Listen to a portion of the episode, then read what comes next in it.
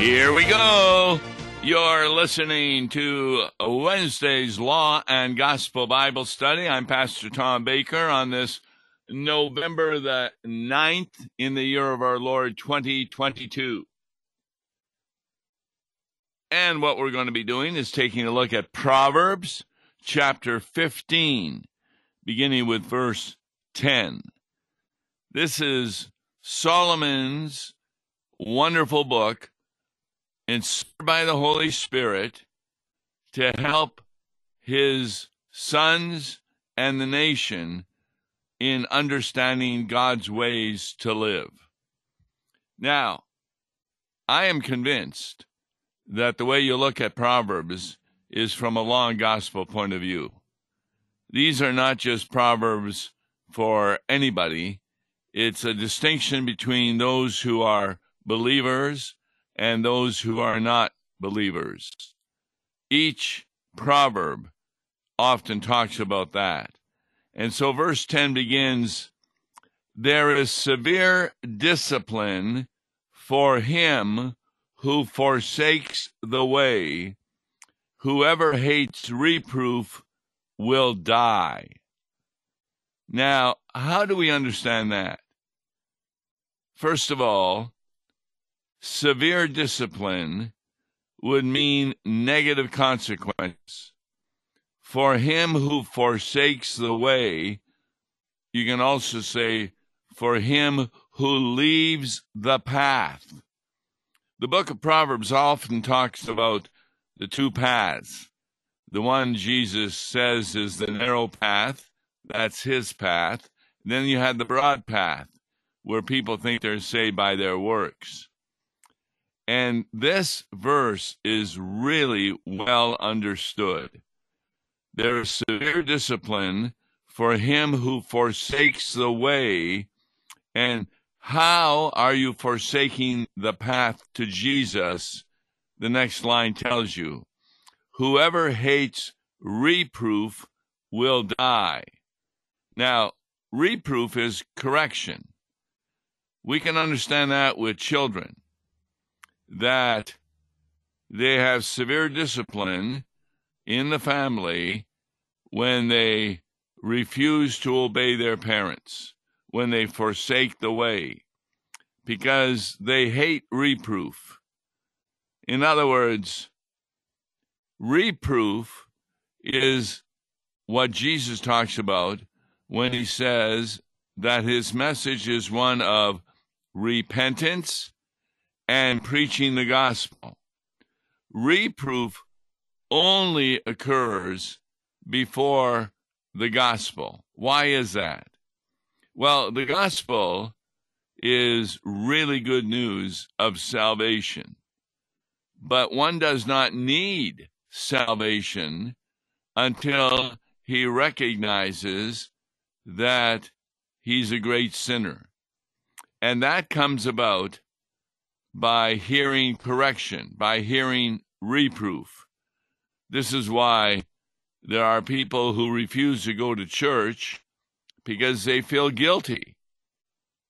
The church has liturgy where it says we sin not just by deed, but also by thought and by word. That's often too much for a person to take in. In other words, the real problem with the Christian teaching for pastors is the fact that people hate to hear that they are not as good as they think they are. And that's why they hate reproof. They hate correction. And that is so clear in the world today, where so many people hate reproof from Christians to the point where they are persecuted the Christians are, even to the point of death. Verse 11 says, Sheol and Abaddon, A B A D D O N, lie open before the Lord. How much more the hearts of the children of man? Now, Sheol was the place for the dead in the Old Testament. It can often refer to hell, and Abaddon, that is the word for destruction. Those two places lie open before the Lord. In reality, they're just one place hell itself. How much more the hearts of the children of men are open before the Lord. In other words, this is an important point as to what reproof is talking about in verse 10. God's reproof comes not just because we do a sin of thought, word, or deed, but because our heart is not pure. Now, that was said earlier in Proverbs that God looks for a pure heart. What does that mean? It means that doing the right thing is not sufficient. A lot of people can do outwardly the right thing in obeying the commandments, but they have a selfish reason in doing so. They look to make themselves look better and feel better. And their motivation is not love of Jesus Christ. God can read your heart, and therefore he recognizes whether you have proper faith. Now, where do you get that faith? Remember, David said, Create in me a clean heart, O God, and renew a right spirit within me. That's what God does in conversion. And a person comes to recognize that, well, I can do these good works because of my love of Jesus Christ. Now, a lot of times we don't recognize our motivation in either doing a sinful good work or a fruit of the Holy Spirit. We're not aware of our motivation, but God is. Because faith, which means trust in the promises of God, results in a fruit of good works that is inspired by the Holy Spirit. Verse 12 continues A scoffer does not like to be reproved he will not go to the wise. Now, the word scoffer is really someone who is a mocker. He mocks God, and he does not want to be reproved. In other words, we're going back to verse 10. He hates reproof, he hates correction, and he will not go to the wise. We see that today in a lot of young people where they're tempted to follow a life of immorality and they will not listen to the wise in their church.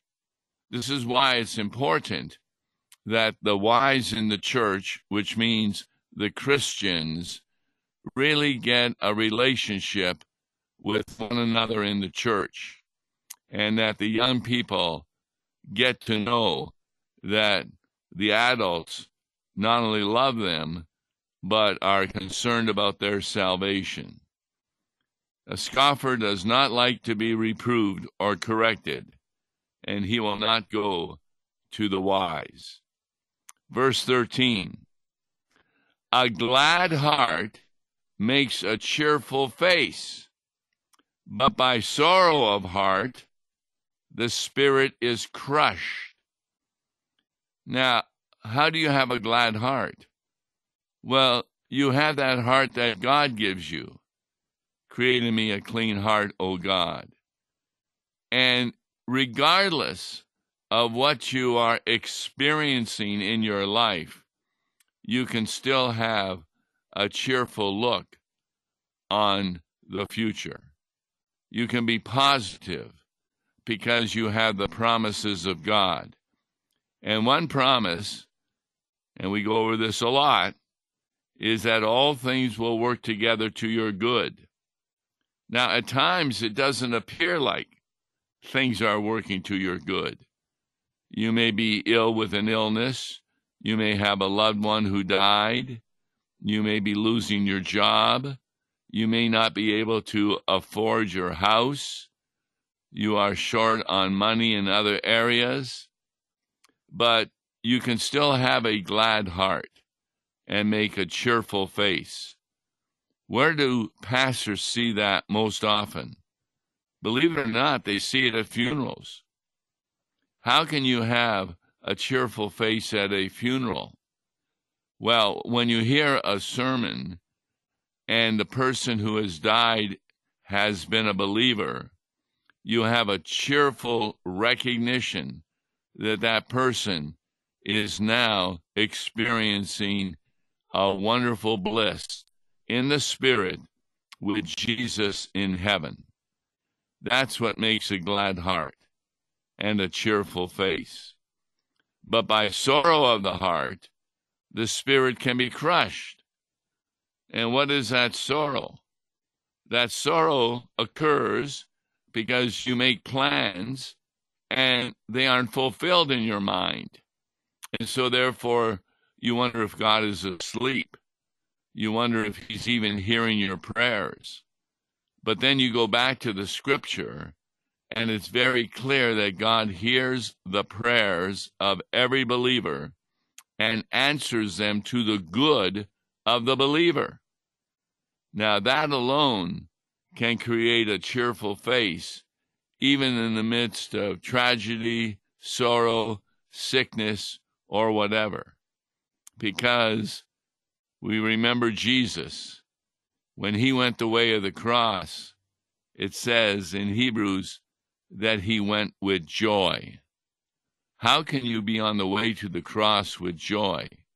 Because he recognized that the sacrifice he was about to make on the cross would save many people as he took their punishment upon himself. And all those who believe that promise are therefore saved. Verse 14 continues to talk about a glad heart. The heart of him who has understanding seeks knowledge, but the mouths of fools feed on folly. Now, what's that talking about? when you have a heart that's inspired by the Holy Spirit and you have a situation where you need to have proper advice, you will seek knowledge from the proper source because you have had an understanding that Scripture does help in many problems. We pastors when we go to a hospital, we'll have a different prayer for each of the members who is a patient at the hospital, depending on why they're in the hospital. Obviously, you don't have the same prayer, and I've said this before, for a woman about to have a baby and the same prayer for a man who's going into surgery for cancer. The two prayers are different. But the pastor has understanding that God's word is wonderful medicine, and therefore he seeks knowledge from God's word.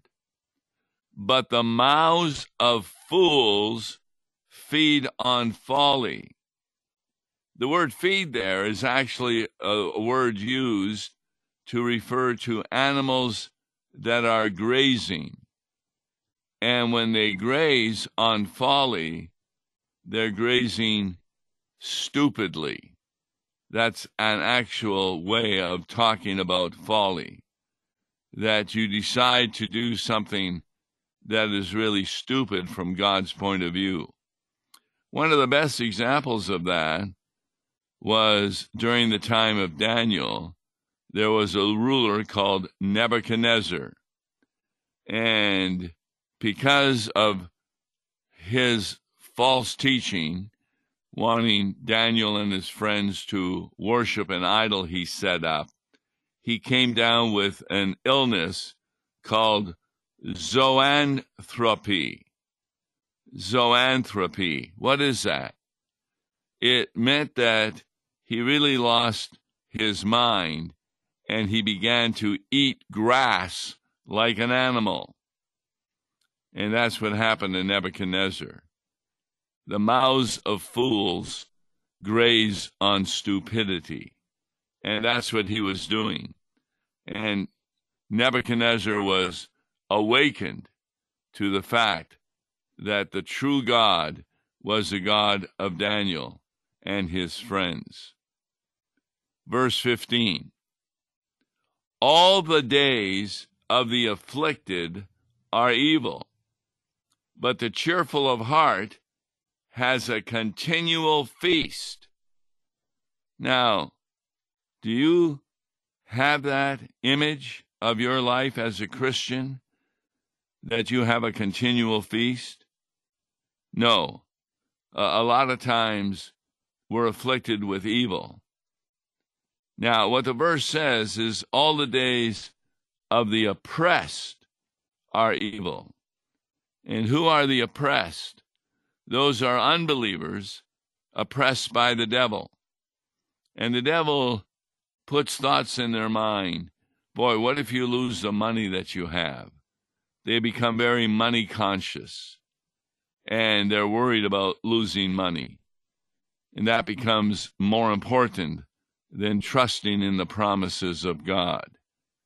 But the cheerful of heart has a continual feast. Now, we know many Christians who right now are enduring hunger, imprisonment, and persecution because they are Christian. How can they be in a continual feast? Well, Scripture interprets Scripture. And there's a very famous psalm, Psalm 23 The Lord is my shepherd. Here's what verse 5 says You set before me a table in the presence of my enemies. You anoint my head with oil, my cup overflows.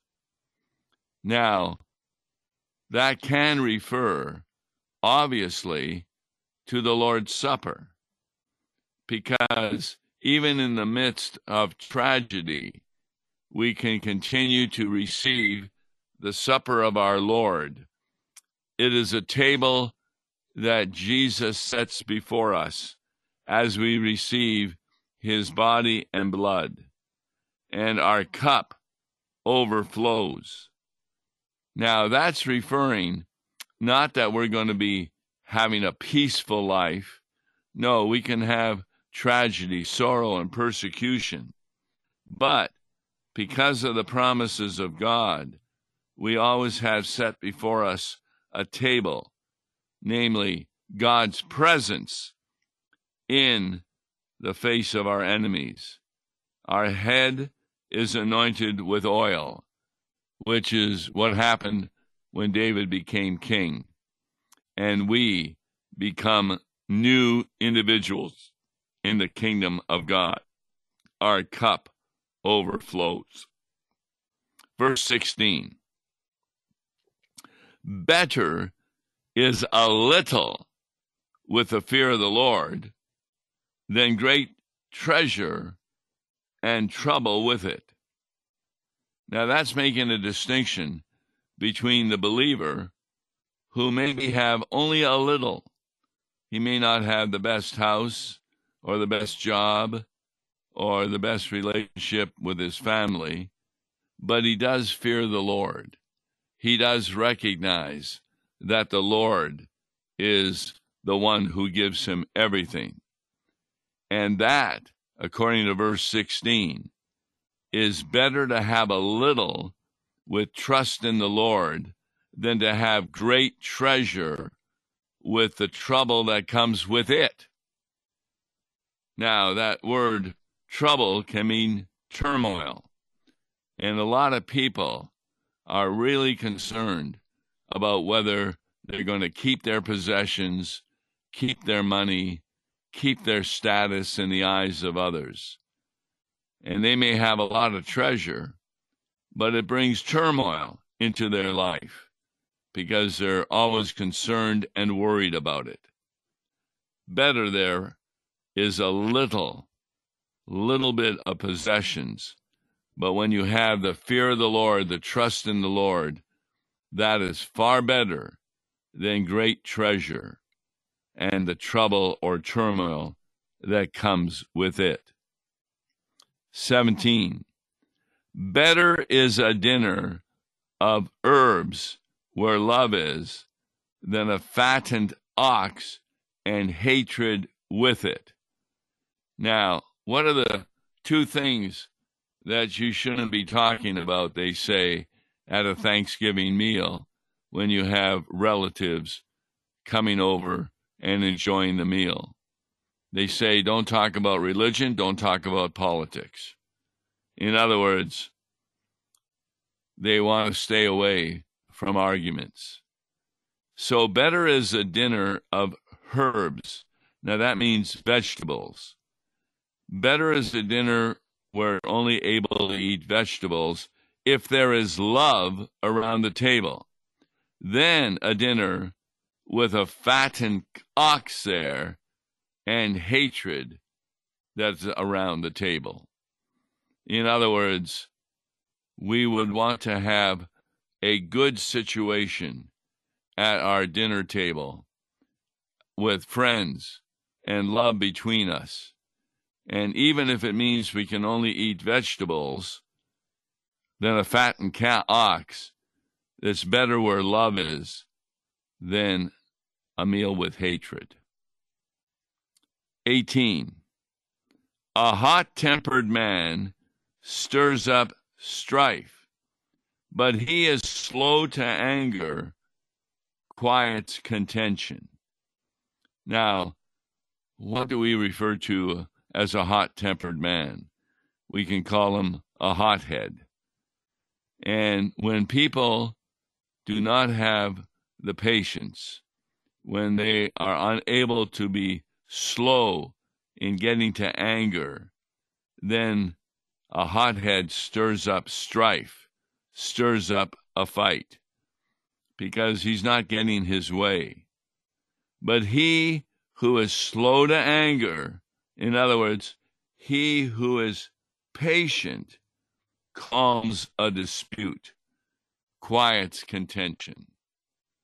And pastors learn that that when somebody in the congregation disagrees with the pastor, you don't attack the person by telling them that they don't have any sense. No, you quietly discuss with them on the basis of Scripture why what they believe is not correct and how the Scripture shows the correction of God's will.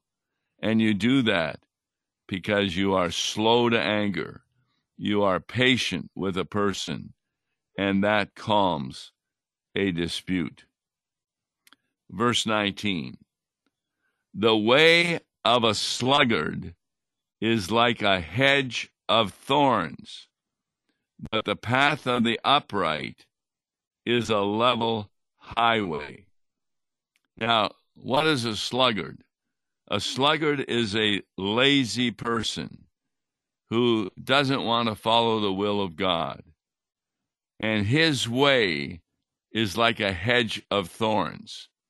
Now, that cannot be understood unless you have some knowledge of the day of Jesus, because the way that animals would be kept within an enclosure is that they would plant thorns in a square situation, and the animals wouldn't get by the thorns, and they would stay in the enclosure. Uh, today, we have farmers who put up fences.